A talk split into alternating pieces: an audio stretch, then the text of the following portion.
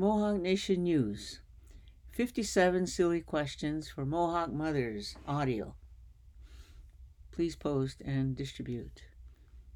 Audio 1 MNN, September 20, 2022. 57 inane questions were served on the Mohawk mothers which did not concern the, ba- the case of the unmarked graves and bodies of thousands of Indigenous and other children. McGill University and its affiliates conducted mind control, brainwashing, and torture techniques on these children. Quebec Superior Court number 500 17 120 468 221. Kahentinetha et al. versus Society de Infrastructure et al. The Mohawk mothers are in Quebec Superior Court demanding to know what happened to these children.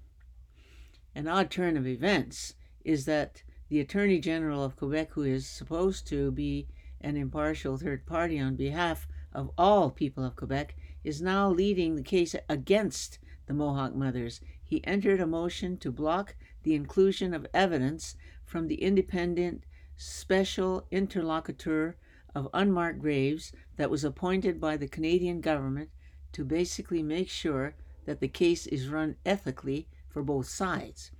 Canada created this special position to help all involved parties to investigate unmarked graves throughout Canada.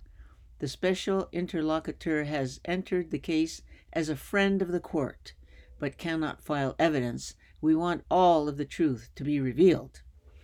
The following 57 questions from the defendants are hereby reproduced. The respondents asked no questions about the main reason for the court case the murdered children.